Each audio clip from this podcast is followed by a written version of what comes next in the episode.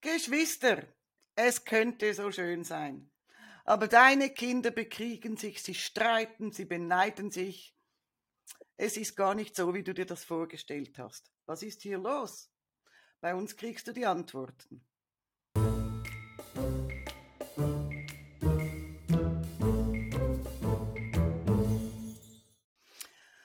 Warum können sich Geschwister nicht einfach vertragen und friedlich miteinander spielen? Warum bekriegen sie sich, provozieren sie sich, streiten die ganze Zeit, beneiden sich? Und warum läuft es überhaupt nicht so, wie du dir das vorgestellt hast? Das zumindest ist die Aussage von vielen Eltern, die ihre Kinder zu uns in die Praxis bringen. So haben wir uns das nicht vorgestellt. Und ja, das glaube ich euch. Dennoch ist es traurige Realität in vielen Familien. Geschwister, die zu Rivalen werden. Geschwisterrivalitäten.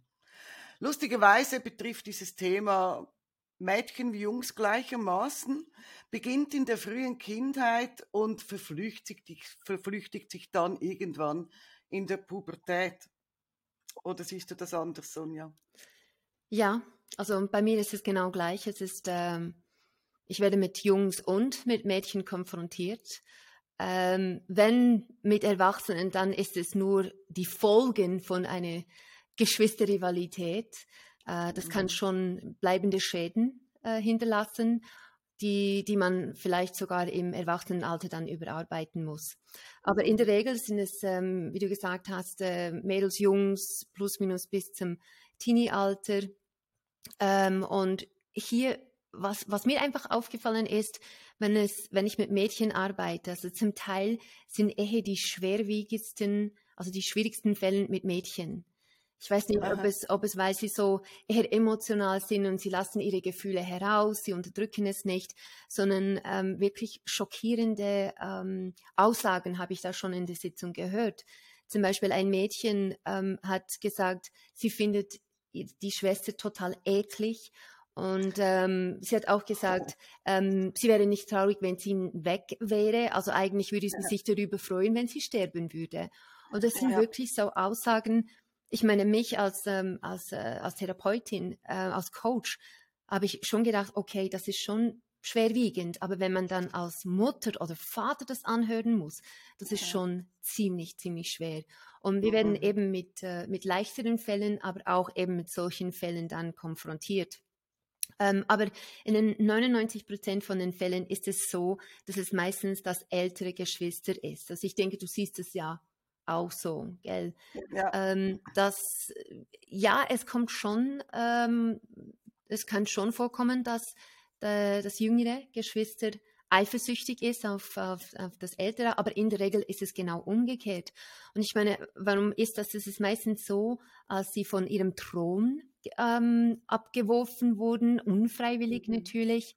Sie fühlen sich bedroht. Sie haben das Gefühl, ähm, ja, jetzt kommt so ein Rival, so ein Eindringling in mein Revier und ich bin nicht bereit, meinen Platz abzugeben. Also es kann ja verschiedene Gründe ähm, haben, eben Angst, dass sie die Eltern wegnehmen, Angst, dass die Eltern dann nicht mehr Zeit oder Energie haben, ähm, aber auch das Gefühl, zu wenig Liebe dann zu bekommen. Das wird ein großes Thema, das werden wir heute ähm, im Gespräch ganz klar, äh, wird das deutlich, dass Liebe hier ein zentraler Punkt ist.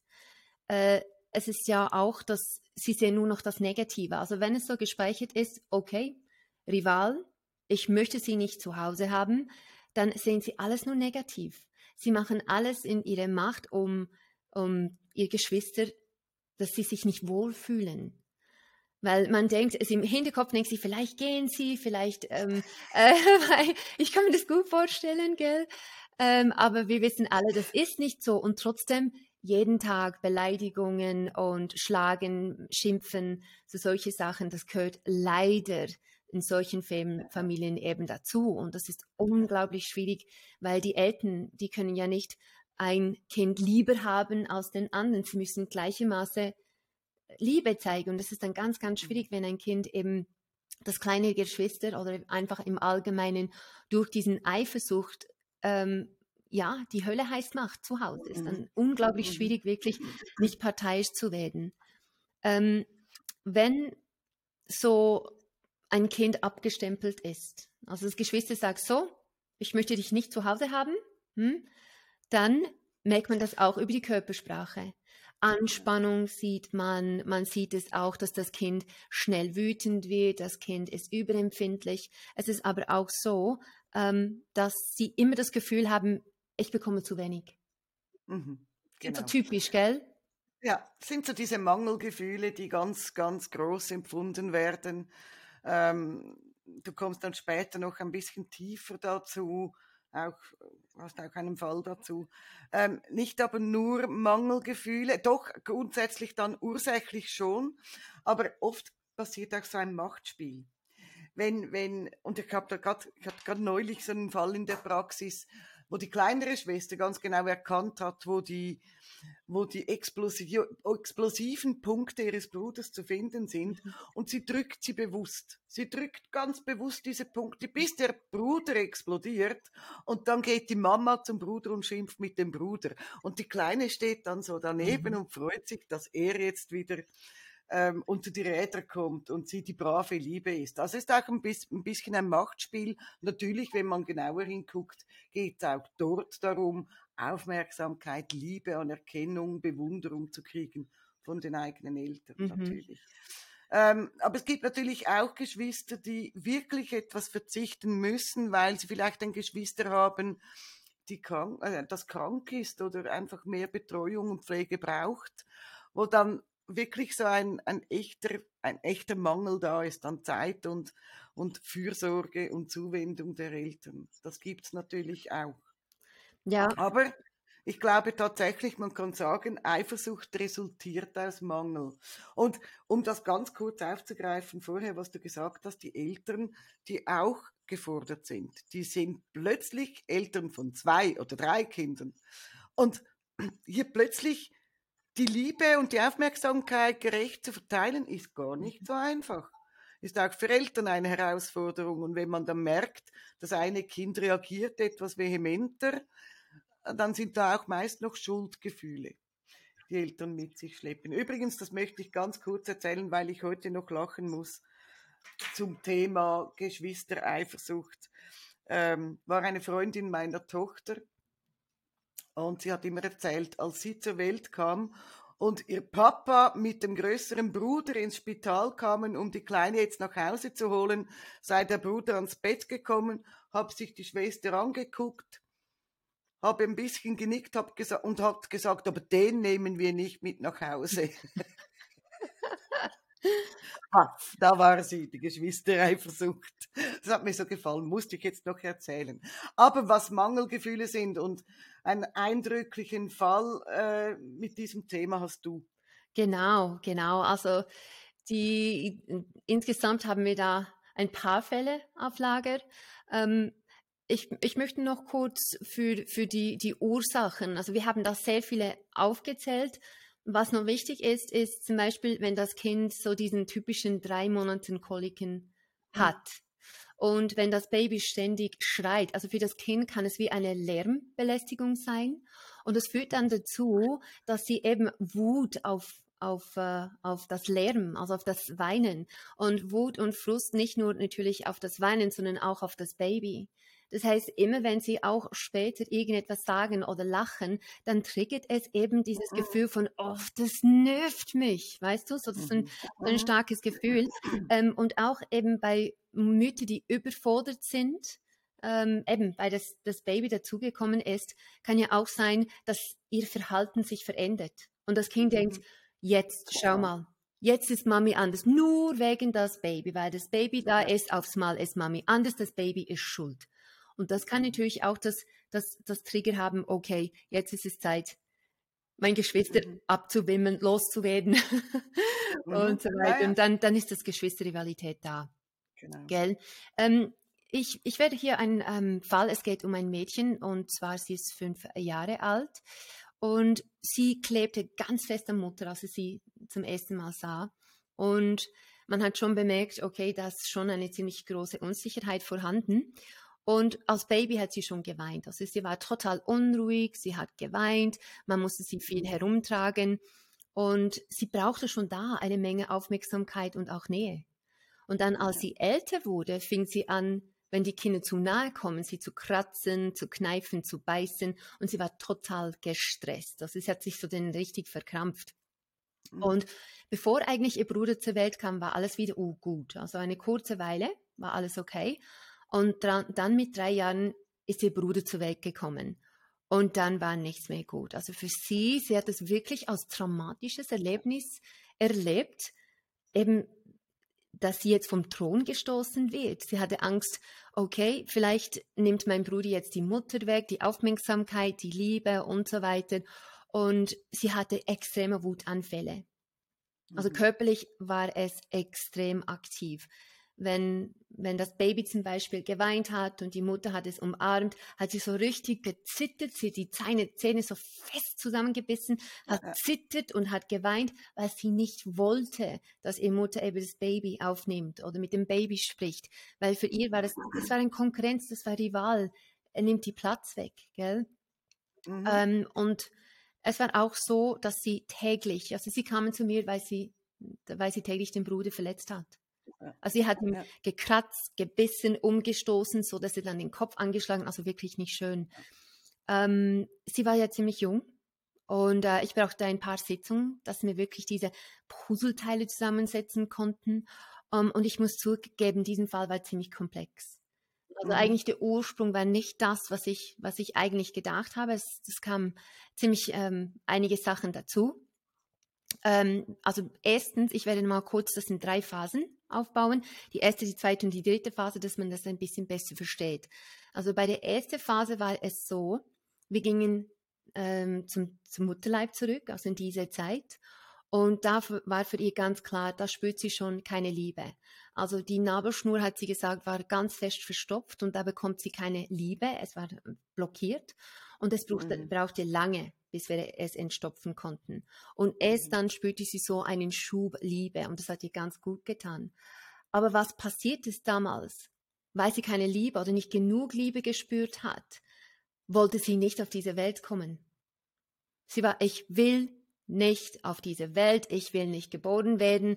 Wenn, es, es, es war wie eben diesen Mangel. Und dann kam sie ja. gegen ihre Wellen, natürlich ist sie auf die Welt gekommen, mit so einem Mangel und puff, das war eigentlich so diesen, diesen Fundament. Weil sie hat auch gesagt, die Geburt war für sie sehr traumatisch. Und in der Sitzung hat sie mir gefragt, müssen wir über den Geburt sprechen? Das macht mich ganz traurig. Also das okay. von ein fünfjähriges Kind zu hören, ist schon eindrücklich, gell? Ja. Also ja. die zweite Phase war dann mit einjährig und mit einjährig war sie krank. Und dann sagte also eigentlich ähm, ihren Körper sagte, und sie hat es auch gespürt, jetzt habe ich die Schnauze voll. Ich möchte nicht mehr auf dieser Welt sein.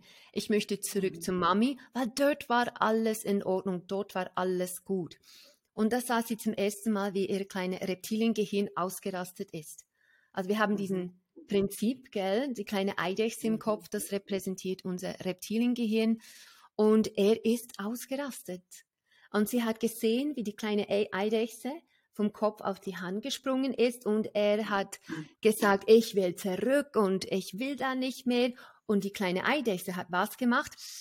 Die Zähne zusammengebissen, hat gezittert, also eigentlich mhm. genau das, was sie normalerweise machen würde. Ja, ja. Und ähm, ja, das war schon der, auch der Grund, weshalb, wenn der Bruder zu nahe kommt oder wenn andere Kinder zusammen äh, in der Nähe kamen, wollte ja, sie natürlich ja. diesen Gefahr wegdrücken. Also ihr Eidechsengehirn war hier sehr, sehr präsent und sehr aktiv. Das ist so der zweite Wendepunkt, gell? Mhm. Und beim dritten, mhm. dann kam der Bruder zur Welt. Und mhm. die Wunden wurden wieder aufgerissen. Also logischerweise. Mhm. So, sie kam mit einem Mangel auf die Welt. Sie will nicht auf die Welt sein. Und jetzt kommt noch zusätzlich jemand und will ihr noch Liebe wegnehmen. Geht gar nicht. Also eigentlich von diesem Moment an, als sie den Bruder gesehen hat und er war zu Hause, hat sie ihn abgestoßen. Also sie wollte das nicht. Sie wollte ihn nicht zu Hause haben. Diesen Angst eben Liebe und Aufmerksamkeit zu verlieren. Und so hat sich das eigentlich ähm, eingependelt, eingefädelt. Also hier sehen wir ganz klar, das Fundament von Geschwisterrivalität hatte im Mutterleib entstanden, eben weil das Gefühl, nicht genug Liebe zu bekommen. Also ganz, ja. ganz spannend. Ähm, die Erkenntnisse ähm, waren dass sie nicht nur sie, sondern auch die Echte, dass sie wirklich auf dieser Welt sein wollen. Also wir gingen beim Mutterleib kommen, was ist da alles gut? Was ist besser im Mutterleib? Hast du Geburtstage im Mutterleib? Äh, gibt es Europapark im Mutterleib? Mm. Hat Geschenke im Mutterleib? Mm. Sind deine Freunde? Ist Papi im Mutterleib? Und da musste sie und auch die kleine Eidechse im Kopf Nein sagen. Und dann fragte ich, aber du kannst mal, schau mal die zwei unterschiedlichen Mutterleib und jetzt, jetzt darfst du dich entscheiden. Wo möchtest du eigentlich sein? Und das war, das war wirklich dieser Wendepunkt zum wirklich akzeptieren, ich bin da, ich möchte ja. da sein, ich bekomme ja genug Liebe und das war unglaublich wichtig. Und was dann passiert ist, war, dass sie gelernt hat, mit dem Bruder umzugehen.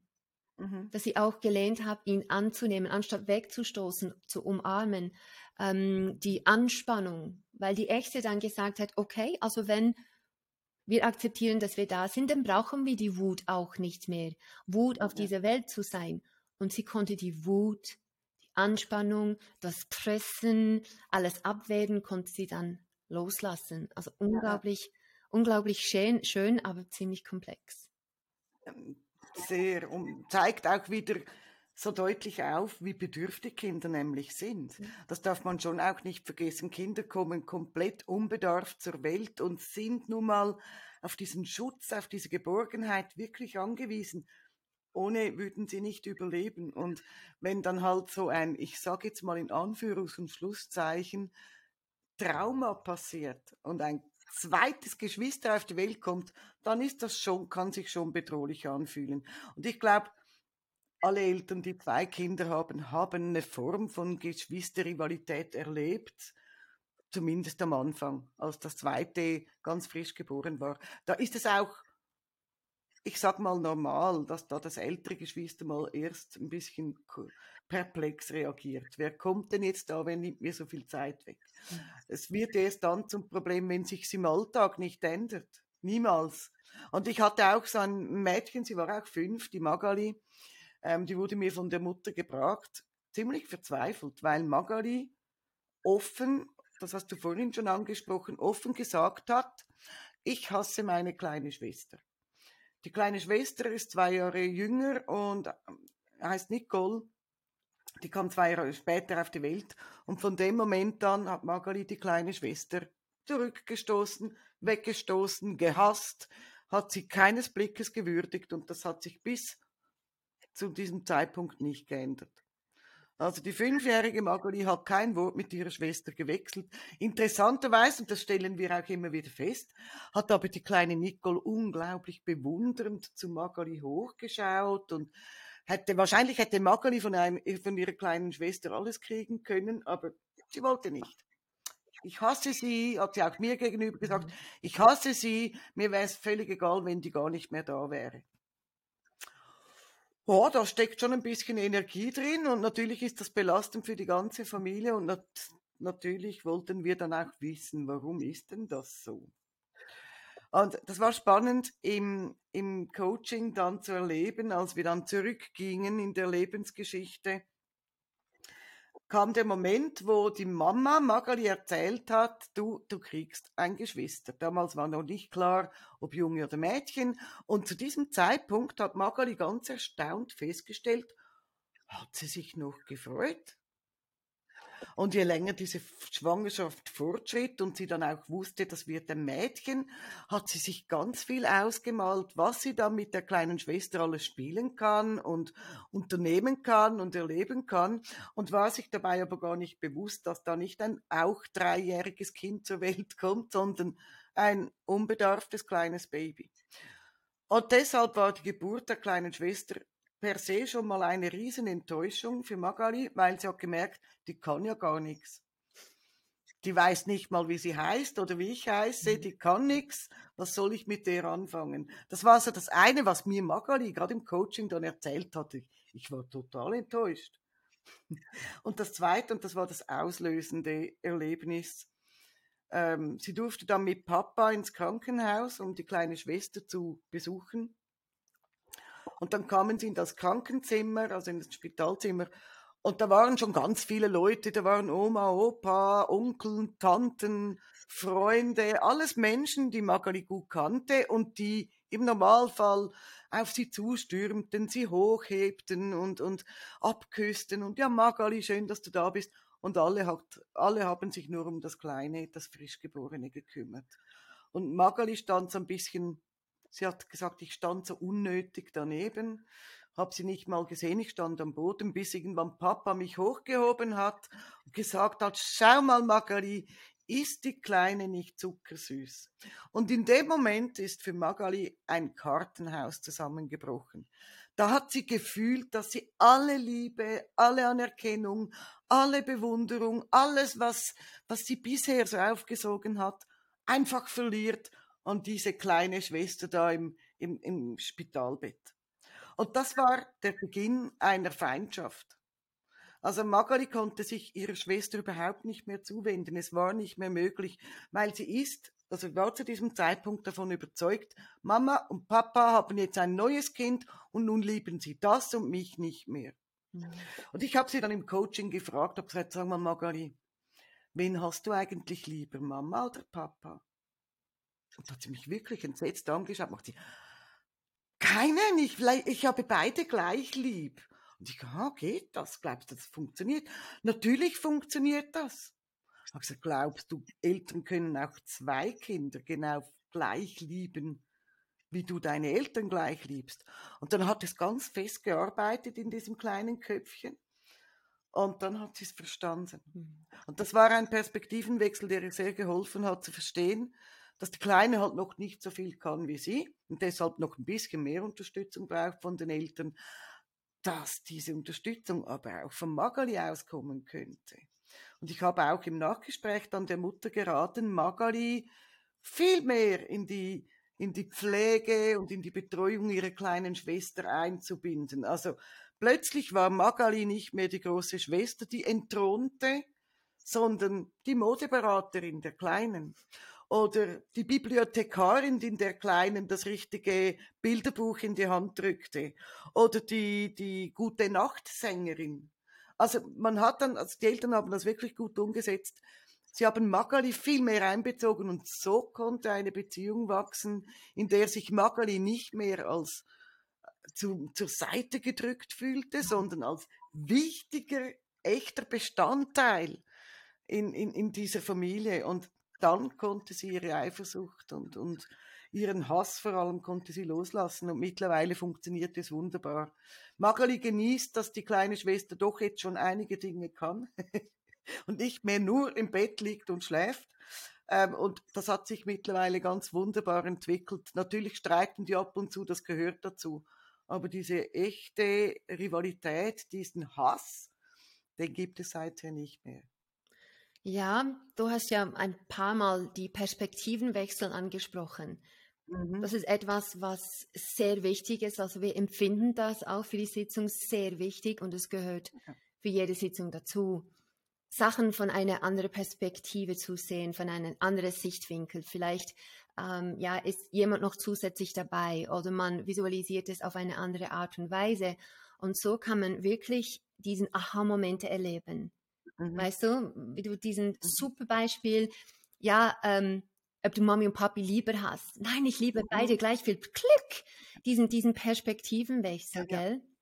Ja. Was hier aber auch ähm, äh, auffällig ist äh, bei dieser Geschichte und auch bei die Geschichte, die ich dann auch erzählen werde, ähm, der Ursprung ist so banal. Ja.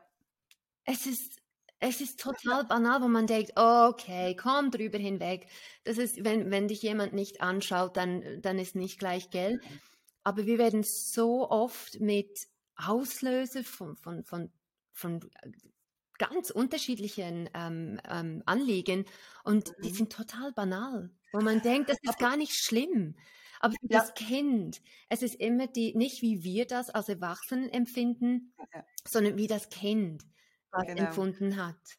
Und weißt du, das war ja nur der erste Moment. Das war das, das, das, der, der, das erste Erlebnis. Und das wird ja dann immer wieder angetriggert. Und das tut man ja ganz unbewusst. Also wenn die große Schwester sich so, ich sag mal, schlecht verhält, mhm. was sie eigentlich besser könnte, wie oft hören dann solche Kinder, jetzt Jetzt benimm dich mal. Du bist doch die Größere. Der kann doch das noch nicht. Du solltest es besser können. Und fürs Kind ist nicht eine Erkenntnis, ja, ich sollte es besser können, sondern, ah, siehste, jetzt schimpft sie mit mir. Mhm. Dabei nervt mich die Kleine. Ich meine, was du vorhin erwähnt hast mit drei Monatskoliken, diese Lärmbelästigung. Ja, kann einen wirklich nerven. Und kann auch Geschwister nerven, nervt auch die Erwachsenen übrigens, das Geschrei. Wenn man ein bisschen lärmempfindlich ist, empfindet man das mhm. auch als Stress.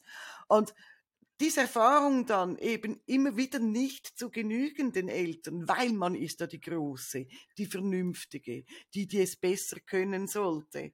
Das triggert dann natürlich dieses Erlebnis immer und immer und immer wieder an. Ja, genau. Also es ist oftmals erwarten die Eltern ähm, eben die Antworten von uns, uns, aber die erwarten auch, das ist sicher ein Schockerlebnis oder das war mhm. irgendetwas, was traumatisch gewesen ist, aber oftmals ist es nicht. Also es sind die, die kleinen Momenten, wo eben die Samen gesetzt wird und wie du es erwähnt hast, gell, da kommt wieder ein Ereignis und wieder eins und es wird einfach größer. Das heißt, jedes Mal, wenn, ähm, wenn das Kind, ach, mach doch mal oder konzentrier dich, du bist ja die Größere, dann kommt immer noch ein bisschen Wasser dazu und das beginnt mhm, zu wachsen und genau. es wird genau. immer größer und dann irgendwann wird es zu einem Problem und dann landen sie bei uns in der Praxis. Ähm, für genau. uns ist aber trotzdem wichtig, auch wenn der Ursprung total banal ist, dass, dass wir sie trotzdem auflösen, weil für das Kind war es nicht. Für das Kind war es, ähm, war es stark. Die Gefühle waren real, es waren bedrohlich, genau. Mhm. Ähm, ich habe äh, eine Geschichte, also hier auch der Auslöser war total banal. Es mhm. ging um die äh, sechsjährige Juliane und ihr elfjähriger Bruder. Also hier sprechen wir über gegenseitige Geschwisterrivalität, weil es kann ja sein, dass beide gleichermaßen schlimm, schlimm sind. Mhm. Aber bei einem ist immer die Wurzel. Also irgendwo, und man weiß nie, ist es, ist es jetzt beim Eltern oder beim Jüngeren, wo hat es dann angefangen, wo, wo ist die negative Schaukel? Ne, was hin und her. Mhm. Und bei ihr war es so, äh, also es waren täglich mit, mit ihrem Bruder, er ist elf Jahre alt. Und täglich haben sie gestritten, sie haben einander genervt, beleidigt, angeschrien. Also es war richtig ermüdend eigentlich für die ganze Familie. Und äh, die Juliane hat dann oftmals geweint, obwohl das sie, sie gewusst hat, sie hat ihn absichtlich provoziert. Und dann hat sie geweint, wie du es vorhin erzählt hast, gell? Und dann ist mhm. er, ähm, ist er äh, immer schuld. Das ist unfair. Warum bin ich immer schuld? Sie hat angefangen, so, das, so typisch. Hm? Aber sie war wirklich eifersüchtig auf, auf ihren Bruder. Mhm. Sie liebt ihn, das hat man gewusst, aber sie ist trotzdem eifersüchtig. Und ähm, sie hat Sachen weggenommen, absichtlich, Sachen versteckt. Und es war ein gegenseitiger Angriff. Also hier gehen wir mal schauen, was war eigentlich der Grund.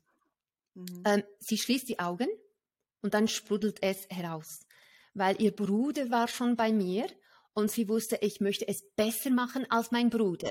Also hier war schon, und ich sage, ja, perfekt, dann lass es einfach zu, wenn du das. Für mich war das toll, weil ich musste ja, wenig Arbeit leisten, gell? Die war schon bereit. Und dann begann es einfach zu sprudeln. Und dann hat sie erzählt, ähm, dass Sie hat so einen negativen Glaubenssatz. Sie sagt, ich bin zu klein, ich kann das nicht. Dann hat sie noch erzählt, wie wenn der Bruder sie beleidigt, dass sie ganz traurig macht und dann fühlt sie sich noch dümmer und noch kleiner. Also, gell, all diesen Sachen hat sie der Mutter nicht erzählt. Einfach mhm. in der mhm. Sitzung begann es einfach mhm. zu brodeln. Mhm. Dann hat sie auch gesagt, Mami ist Chef, Papi ist Chef, meine Schwester, weil die ist die jüngste von drei. Und meine Schwester ist Chef, mein Bruder ist Chef, ich bin niemand. Aha.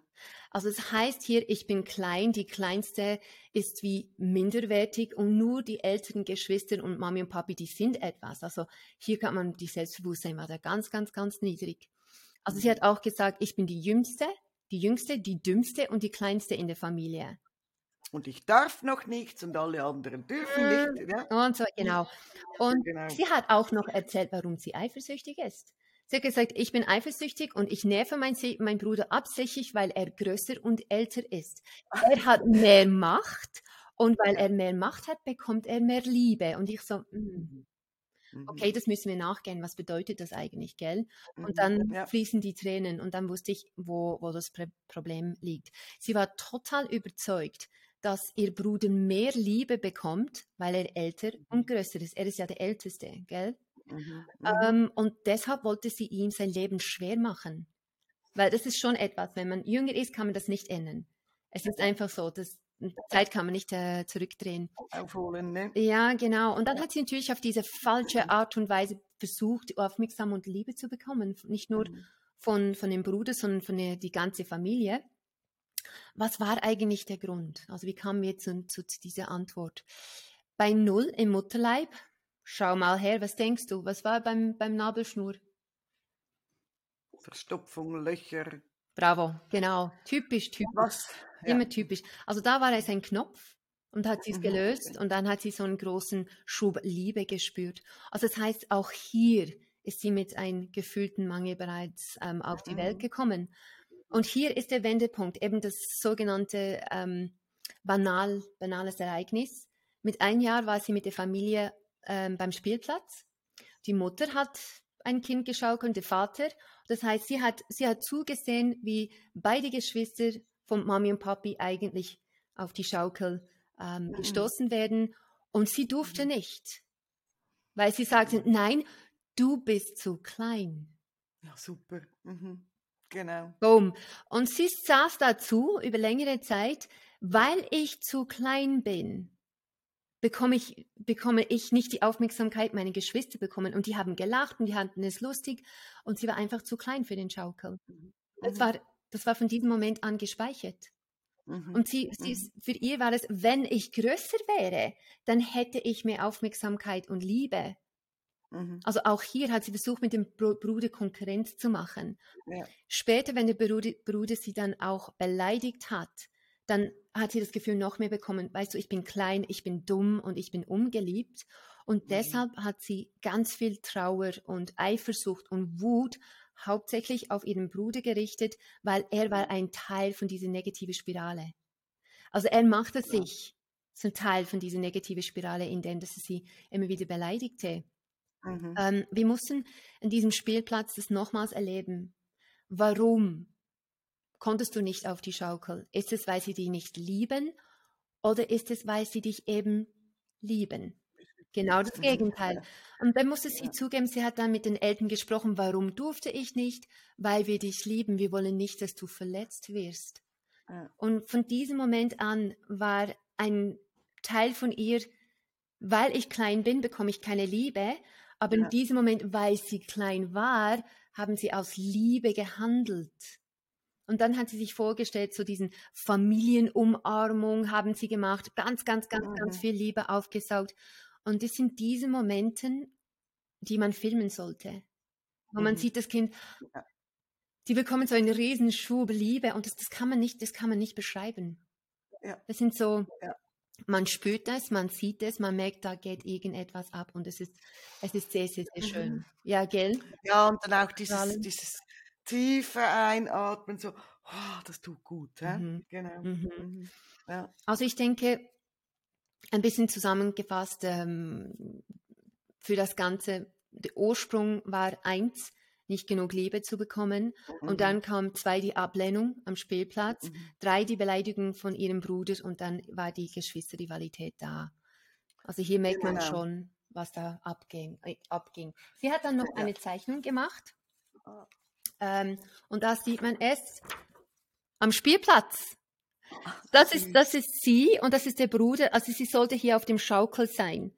Ja, ähm, ja. Und der Bruder ist ganz, ganz lieb und er, sie sind auf dem Schaukel und sie ist violett, weil die Liebe, die sie aufgenommen hat von der Familie, war eben violett. Oh, Und das sieht man hier, süß. wie sie zeichnet, Ja, sich selber am Spielplatz mit ganz viel Liebe. genau. Ja, das ist ah, schön. Es es ist natürlich häufig der Fall, gerade wenn die Kleineren auf die Älteren eifersüchtig sind, weil sie das als Angriff oder als Ungerechtigkeit verstehen, Mhm. wenn die Größeren Dinge tun dürfen, für die sie einfach noch zu klein sind. Mhm. Also jetzt vielleicht nicht genau dasselbe wie bei dir jetzt gerade in diesem Fall, aber der größere Bruder darf schon alleine mit seinen Freunden ins Kino und die Kleine darf es noch nicht, das ist doch ungerecht. Und dann wird man auf den Bruder sauer und auf die Eltern und versteht gar nicht, weshalb das Kleine noch nicht allein ins Kino gehen darf. Also das sind dann halt genau diese Momente, wo diese Geschwisterrivalität entsteht. Mhm. Ich hatte einen ähnlichen Fall, wo auch diese Eifersucht so spürbar war. Und zwar geht es dabei um Jan. Ähm, als er zu mir in die Praxis kam, war er zwölf Jahre alt. Sein junge, jüngerer Bruder Erik ähm, zehn Jahre alt und die Mutter hat, hat mir am Telefon schon erzählt, hat gesagt, sie müssten was unternehmen. Das geht so nicht mhm. weiter.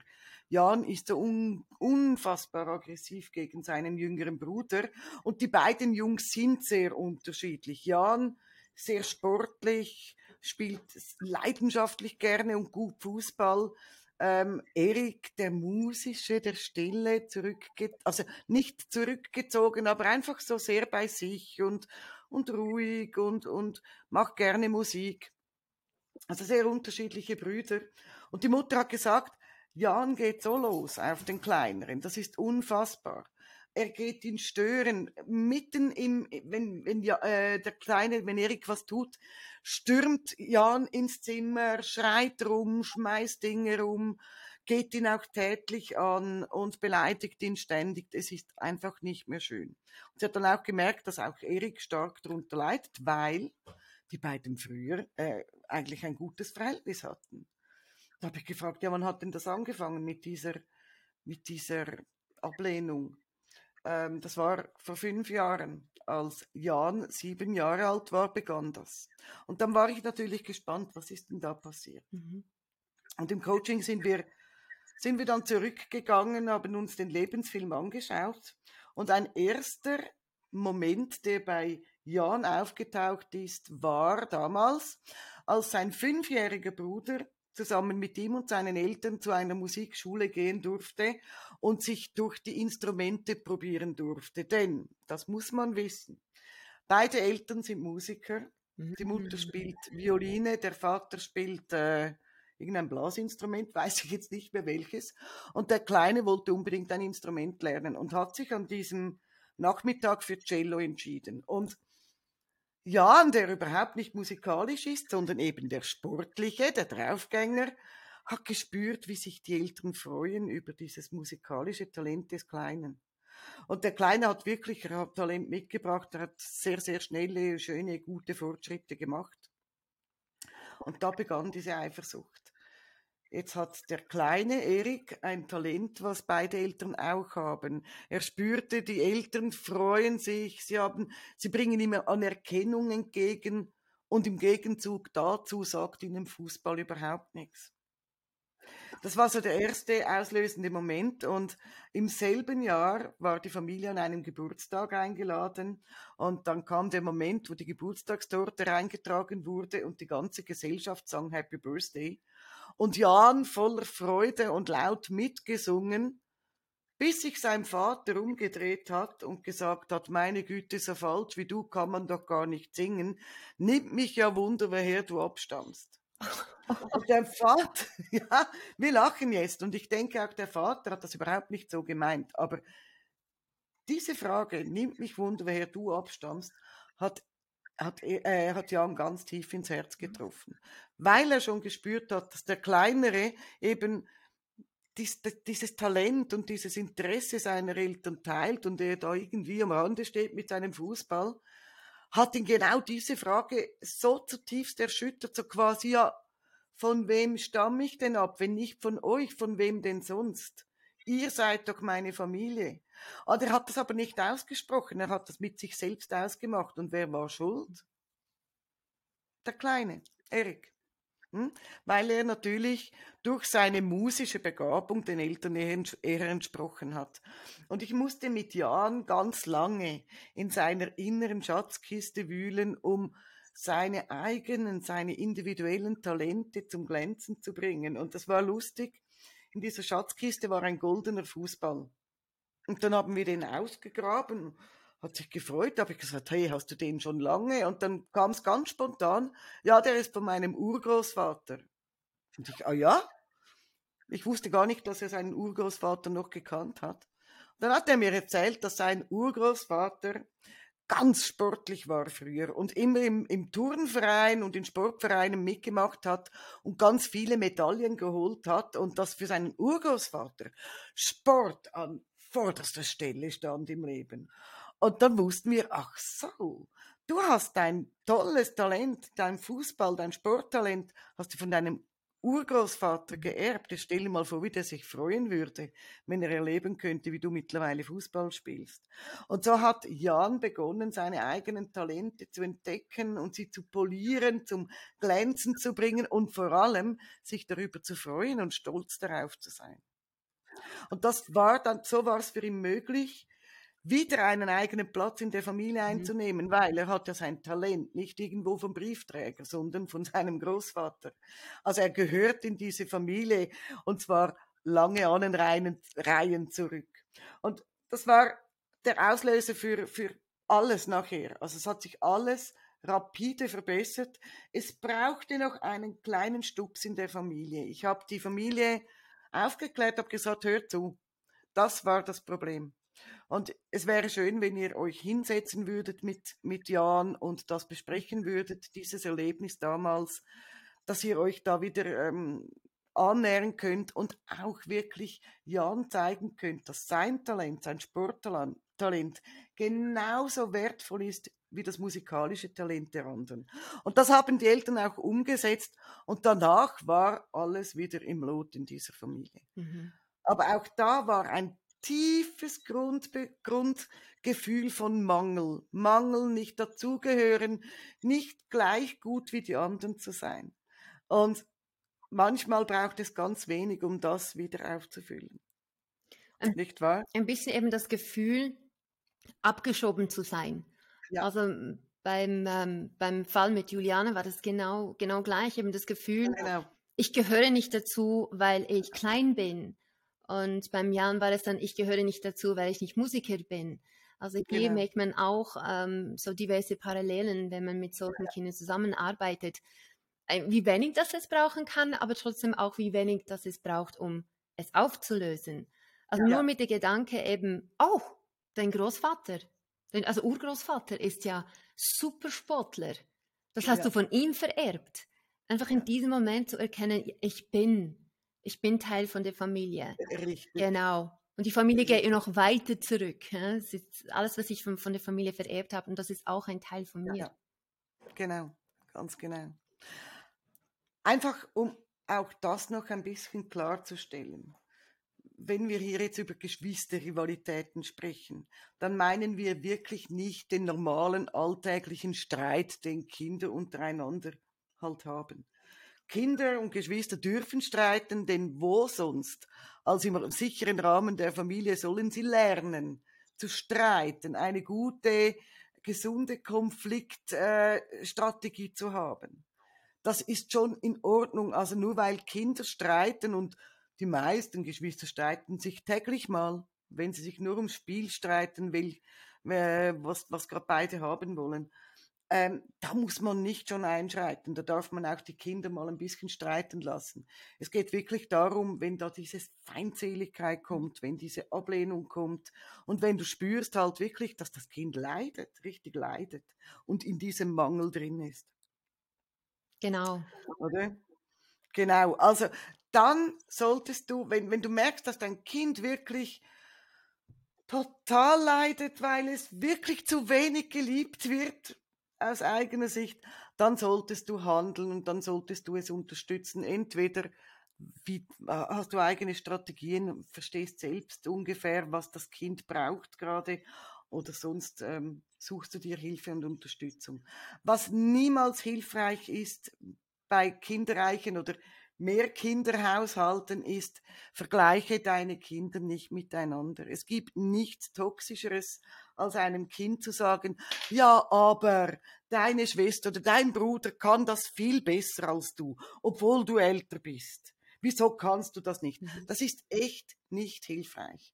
Denn genau in diesem Moment fühlt sich das Kind entwertet, bewertet, verglichen und es ist nicht mehr in seiner Einzigartigkeit geachtet. Also passt auf, dass ihr keine Vergleiche anstellt, sondern jedes Kind in seinem Charakter, in seinem in, in, seiner, in seiner Art einzigartig sein darf. Hm? Genau.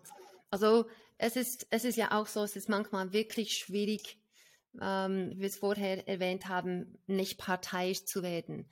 Ähm, aber ich denke, hier ist es wichtig, dass man weiß, es hat einen Ursprung. Die sind, die sind nicht von Grund auf böse oder von Grund auf möchten sie den Bruder oder Schwester wirklich die, den, den Leben schwierig machen. Also hier, dass man wirklich im Hinterkopf behält, es gibt einen Grund, warum sie sich ja. so verhalten, dass es einen Ursprung gibt und dass man das ähm, eben in einer Sitzung oder zusammen mit dem Kind ähm, das anschauen kann. Und wenn man den Grund herausfinden kann, dann kann man es ja ganz gezielt behandeln. Und es kann ähm, so einfach sein durch einen Perspektivenwechsel, dass sie, dass sie diese Situation, die Konstellation in der Familie ein bisschen anders sehen. Zum Beispiel, wenn ein Kind nicht bereit war, eben diesen Platz in der Familie abzugeben. Sie wollten das Baby bleiben. Ähm, auch hier, wie in der Sitzung, haben wir ganz viele Möglichkeiten zum Schauen, ja, was gibt es für Vorteile, was gibt es für Nachteile, Baby in der Familie zu sein, bis das Kind bereit ist zu sagen, ich möchte es abgeben. Und dann, äh, wir stellen es auch symbolisch her, wo in deinem Körper spürst du das Baby, wie eine Puppe. Und dann dürfen sie es herausgeben, wenn, herausnehmen, wenn sie bereit sind und es am jüngeren Geschwister dann abgeben. So symbolisch habe ich jetzt das Baby in der Familie abgegeben und jetzt darf ich wirklich einen guten älteren Bruder oder Schwester sein. Also es gibt, egal ähm, welche Anliegen, es gibt immer ein Gell, Claudia, von der Sitzung ja. her immer eine Lösung, immer eine ja. Möglichkeit, ähm, zum Beispiel ihren Schatzzimmer aufzufüllen, wenn sie das Gefühl haben, ich, ich bekomme nicht genug. Oder zum Beispiel, wenn sie einen kaputten Gefühlsfass haben. Das heißt, sie nehmen Gefühle auf, Gefühle auf, Gefühle auf, aber sie bekommen nie genug. Also mhm. Also hier kann man auch ihren symbolischen Gefühlsfass anschauen. Was ist da los? Hat es ein Loch? Hat es einen Riss? Komm, wir reparieren die mal. Wo gehen die guten mhm. Gefühle eigentlich hin? Mhm. Also wenn ein mhm. gut, dein gutes Gefühlsfass kaputt ist, dann speicherst du nur die negativen und die guten werden nicht gespeichert. Also in anderen Worten, ich brauche immer mehr Aufmerksamkeit, ja. Liebe und so weiter. Genau. Gell? Was oft auch hilft, gerade bei, bei den älteren Geschwistern, die eifersüchtig sind auf die kleineren, sind so spezifische Fragen wie zum Beispiel, wer von euch zwei hatte Mama und Papa zuerst für sich alleine? Ich. Mhm. Wer von euch zwei hatte Mama und Papa an Weihnachten zuerst für sich und hat als erstes Weihnachtsgeschenke gekriegt? Ich. Ja, und wer von euch beiden kriegt das erste Fahrrad? Ich. Und wer von euch beiden darf zuerst alleine ins Kino? Ich. Und das kann man eine Weile lang machen, mhm. bis das Kind merkt, äh, ja, das, was ich schon habe, das holt mein kleines Geschwister niemals auf. Diese zwei oder drei Jahre, die, die Jahres-, also Altersunterschied sind, das kann mir niemand wegnehmen. Auch mein kleines Geschwister nicht. Und das hilft oft schon. Genau, was man auch machen kann, so ein kleine Tipp sind so Gruppenspiele. Man kann, das kann digital, das kann aktiv, eine Aktivität sein, das kann auch ein Kartenspiel. Aber was, wenn ein Kind allgemein Aufmerksamkeit mag, dann ähm, meistens mögen sie es zu gewinnen. Mhm. Also wenn man ein, ein Teamspiel macht und, und äh, Voraussetzung natürlich, sie müssen mit dem Geschwister zusammen als Team arbeiten und nur als Team könnt ihr gewinnen. Das heißt, für eine Weile müssen sie diesen Eifersucht auf die Seite schieben, damit sie gewinnen können und das kann sogar genügend sein, um diverse Türen aufzumachen. Ja. Vielleicht kann man so am Abend ähm, eine Schatzsuche machen, anstatt dass man den, ähm, den Dessert einfach so bekommt. Einmal pro Woche gibt es eine Schatzsuche für diesen Dessert ähm, diese äh, Leckerbissen nach dem Nachtessen und dann gemeinsam mit, mit, mit dem jüngeren Geschwister oder einfach allgemein mit dem mhm. Geschwister, mhm. wo, wo Probleme liegen, zusammen finden sie die Lösungen, zusammen gehen sie es nach, zusammen gewinnen sie und das kann ganz, ganz genau. wertvoll sein. Ja, Teambildung für Geschwister. Also das ist wirklich eine tolle Idee, die du, wenn du zu Hause Kinder hast, die sie die so ein bisschen Rivalen sind, ähm, wirklich mal ausprobieren kannst. Versuch Spiele zu kreieren oder eben solche Schatzsuchen finde ich ganz cool. bei denen die beiden Kinder zusammenarbeiten müssen. Da kann sich schon ganz, ganz vieles tun und plötzlich merkt man, hey, zusammen sind wir stärker. Und zu guter Letzt möchten wir euch noch etwas mitgeben. Gerade wenn wir mit diesem Thema arbeiten und wir nach der Sitzung die Eltern reinbitten und ein bisschen erzählen, was wir erlebt haben, welche Gründe wir gefunden haben, dann sitzen oft Eltern ganz schuldbewusst hier. Gerade wie im Fall von, von, ähm, von der kleinen Magali, wo, wo, wo gespürt hat, oh, alle finden die andere süßer, oder der Vater von Jan, der so eine unbedachte Äußerung gemacht hat. Gerade wenn solche Dinge an die Oberfläche kommen, dann sitzen die Eltern oft schuldbewusst da. Und ich, wir möchten dich einfach ein bisschen ermutigen. Schau, niemand ist perfekt. Niemand. Es gibt keine Mutter, keinen Vater, es gibt kein Kind und auch wir nicht. Niemand ist perfekt und jeder macht Fehler. Aber glaub mir, wir wissen, dass du jeden Morgen aufstehst und dir vornimmst, heute die beste Mutter, der beste Vater zu sein, den du sein kannst. Und mit diesem, mit diesem äh, Vorsatz reicht das komplett aus um gute Mutter oder einen guten Vater zu sein. Nur schon, dass du uns heute äh, hier zugehört hast, zeigt, wie engagiert du als Elternteil bist. Also mach dir keine Sorgen, häuf dir keine Schuld auf die Schulter, denn genau wie ich es vorhin gesagt habe, keiner ist perfekt. Und deshalb würden wir uns freuen, wenn wir dich auch beim nächsten Mal hier wiedersehen. Genau, bis dahin wünschen wir dir eine bildschöne Woche. Tschüss und bis zum nächsten Mal. Tschüss. Tschüss.